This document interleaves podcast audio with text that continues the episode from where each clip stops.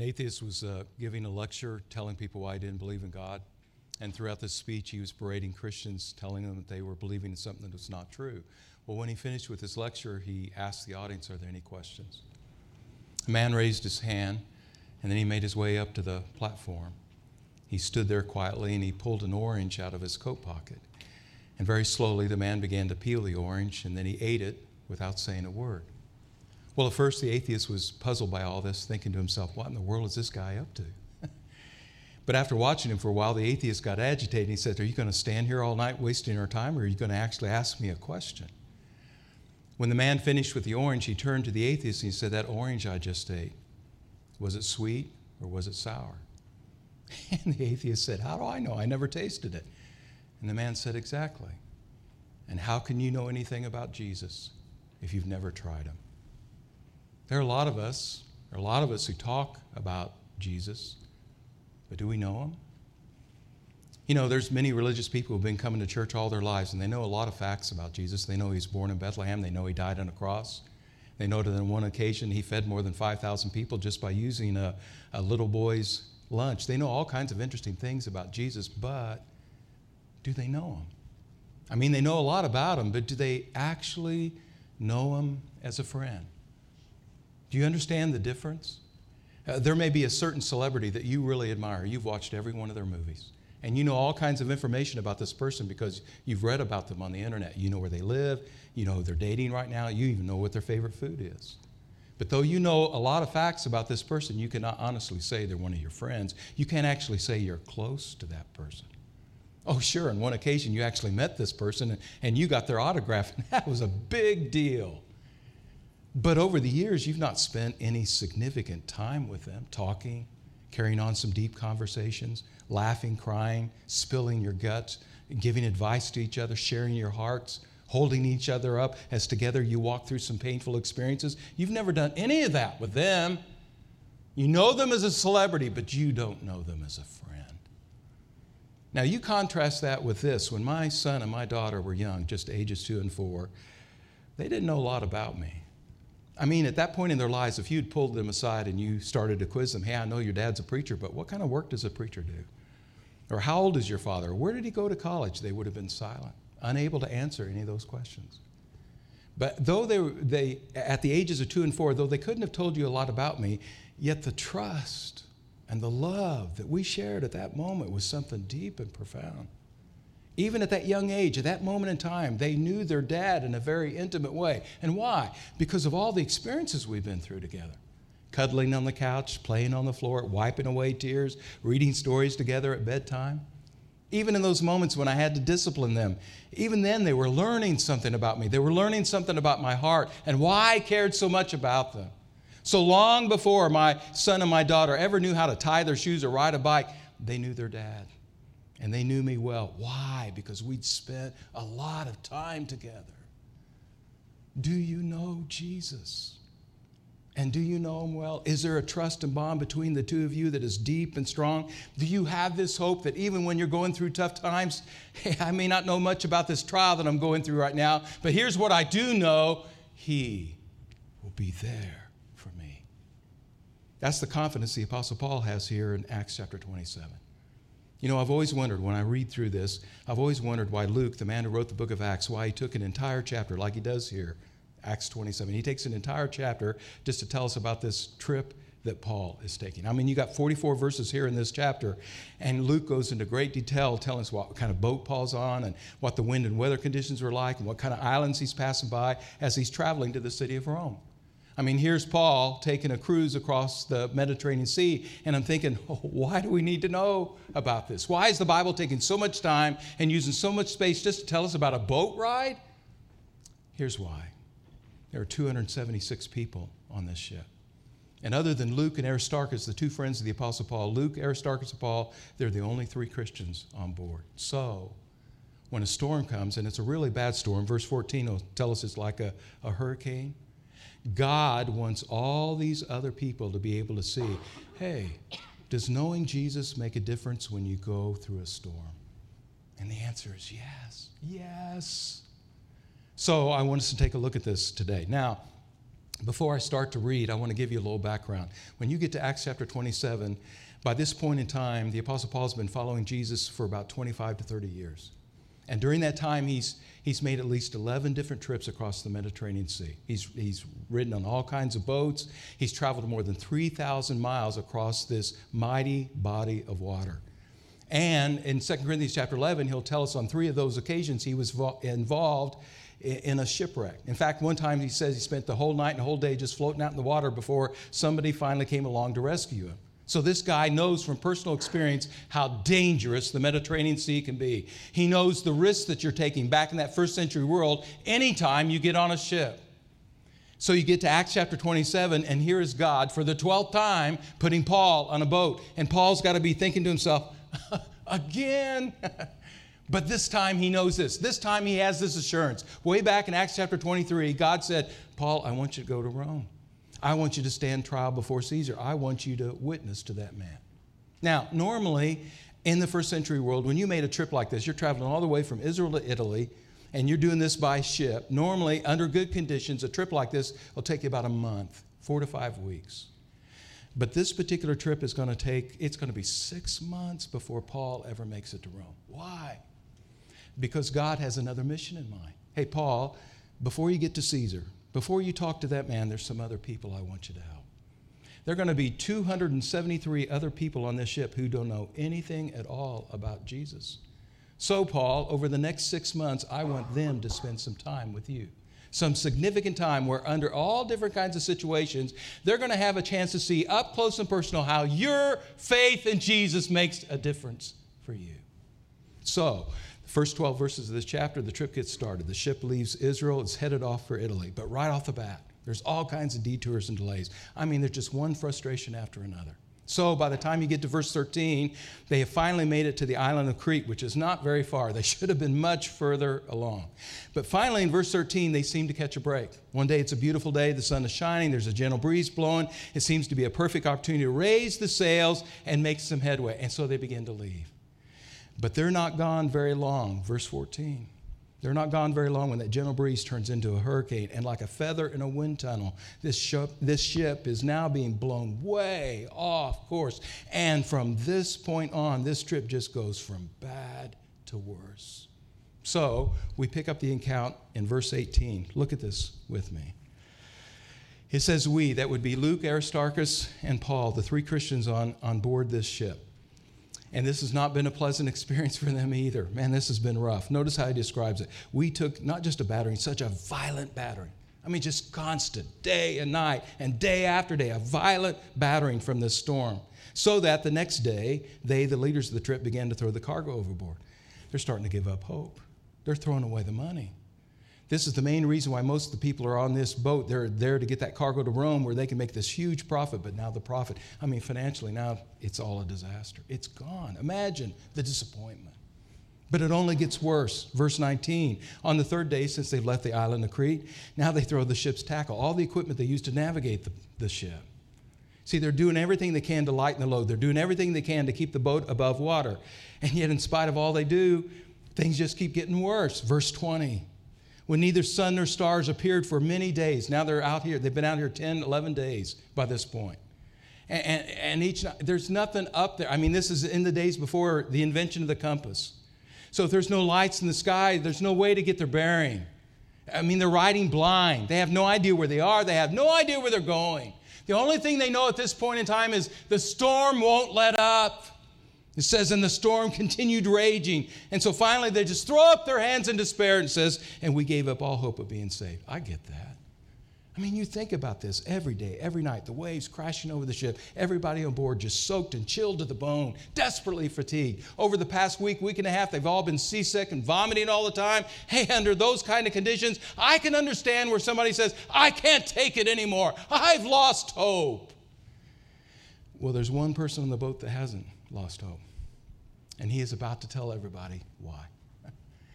you know, a number of years ago, I was sitting in a doctor's office uh, waiting for my appointment, and I picked up this magazine called Good Housekeeping. There was an article on the cover that kind of intrigued me. It said, Six Guidelines for Finding a Good Husband. It was written by Lois Wyse. Through the years, she wrote a lot of articles for this magazine. And so it kind of intrigued me. I opened up and I read, and I thought, she's got a pretty good list. You know, here's six ways to find out about this man you're thinking about marrying. Is he a good man? Is he the right man for you? Do you know for sure what kind of man he really is? Do you know that you can trust him? Well, here are six ways to find an answer to that question. Here are six things to watch for. Here was her list. Number one, watch him drive in heavy traffic. Number two, play tennis with him. Number three, listen to how he talks to his mother when he doesn't know you're listening. Number four, see how he responds to those who serve him. How does he treat the waiters, ushers, maids?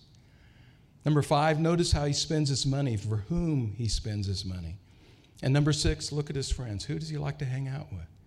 Now, the common thread in all these items is this how does he treat other people? Is he kind or is he rude?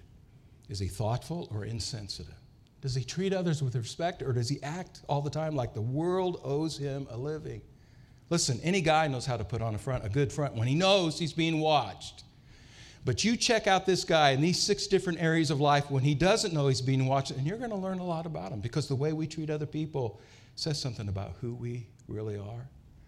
Well, what if somebody gave us that test as a Christian? Hey, has knowing Jesus made a difference for you? Oh, yeah, I'm religious. I come to church every Sunday. I, I read my Bible every day. I can quote scripture with the best of them. Well, that's fine. But has knowing Jesus made a difference in how you treat people? I mean, how do you treat your wife when you come home from work after a bad day at work? Or how do you get along with the people there on the job site, especially when you're under the gun? You're feeling the pressure to get things done. How would they describe you? Harsh, tough, critical, judgmental, ill tempered, impatient?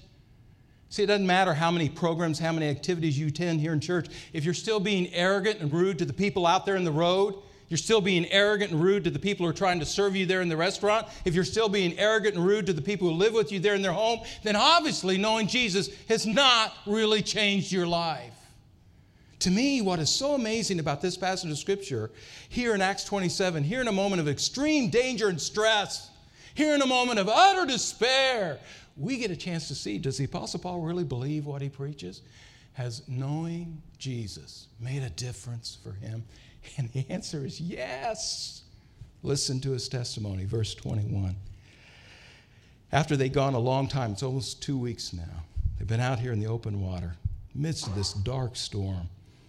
After they'd gone a long time without food, Paul stands up because he wants to encourage, he wants to help. So he says, Men, you should have taken my advice not to sail from Crete, then you would have spared yourselves this damage and loss. The first time you hear that, that sounds a little bit arrogant. I don't think that's his tone.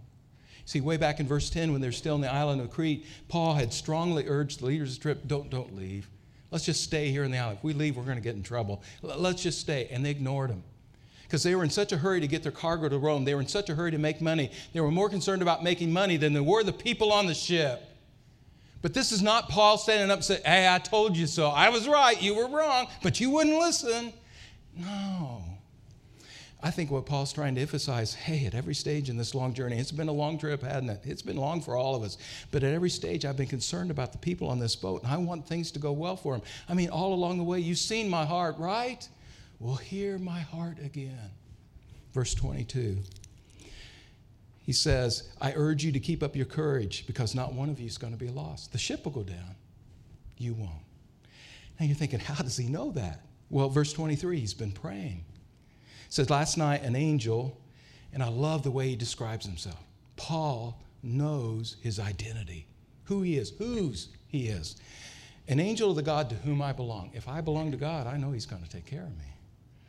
An angel of the God to whom I belong and whom I serve, that angel, that messenger from God, come and stood beside me. And he says, Do not be afraid, Paul. Now get that. Why does he need to say that to Paul? Because Paul's felt the fear. He's felt that sense of despair. He's human. This has not been an easy trip for him either. He needs some encouragement.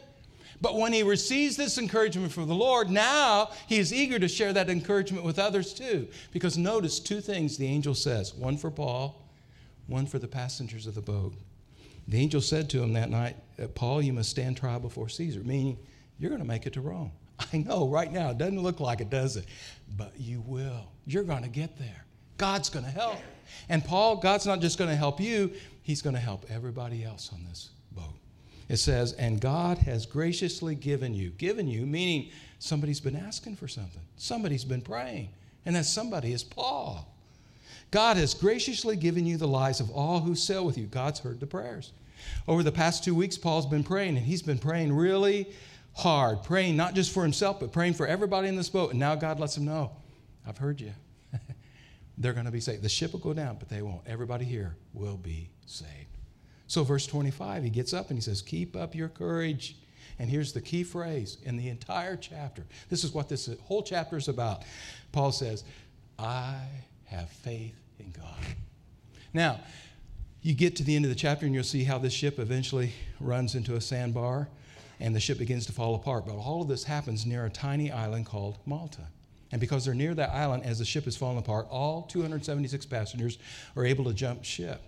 Those who are able to swim, it's not that far. They swim safely to the shore. And all those who don't know how to swim, God sees to it that a piece of the wreckage is nearby, big enough for them to lay on, and they can just float to the shore. Not one person is lost.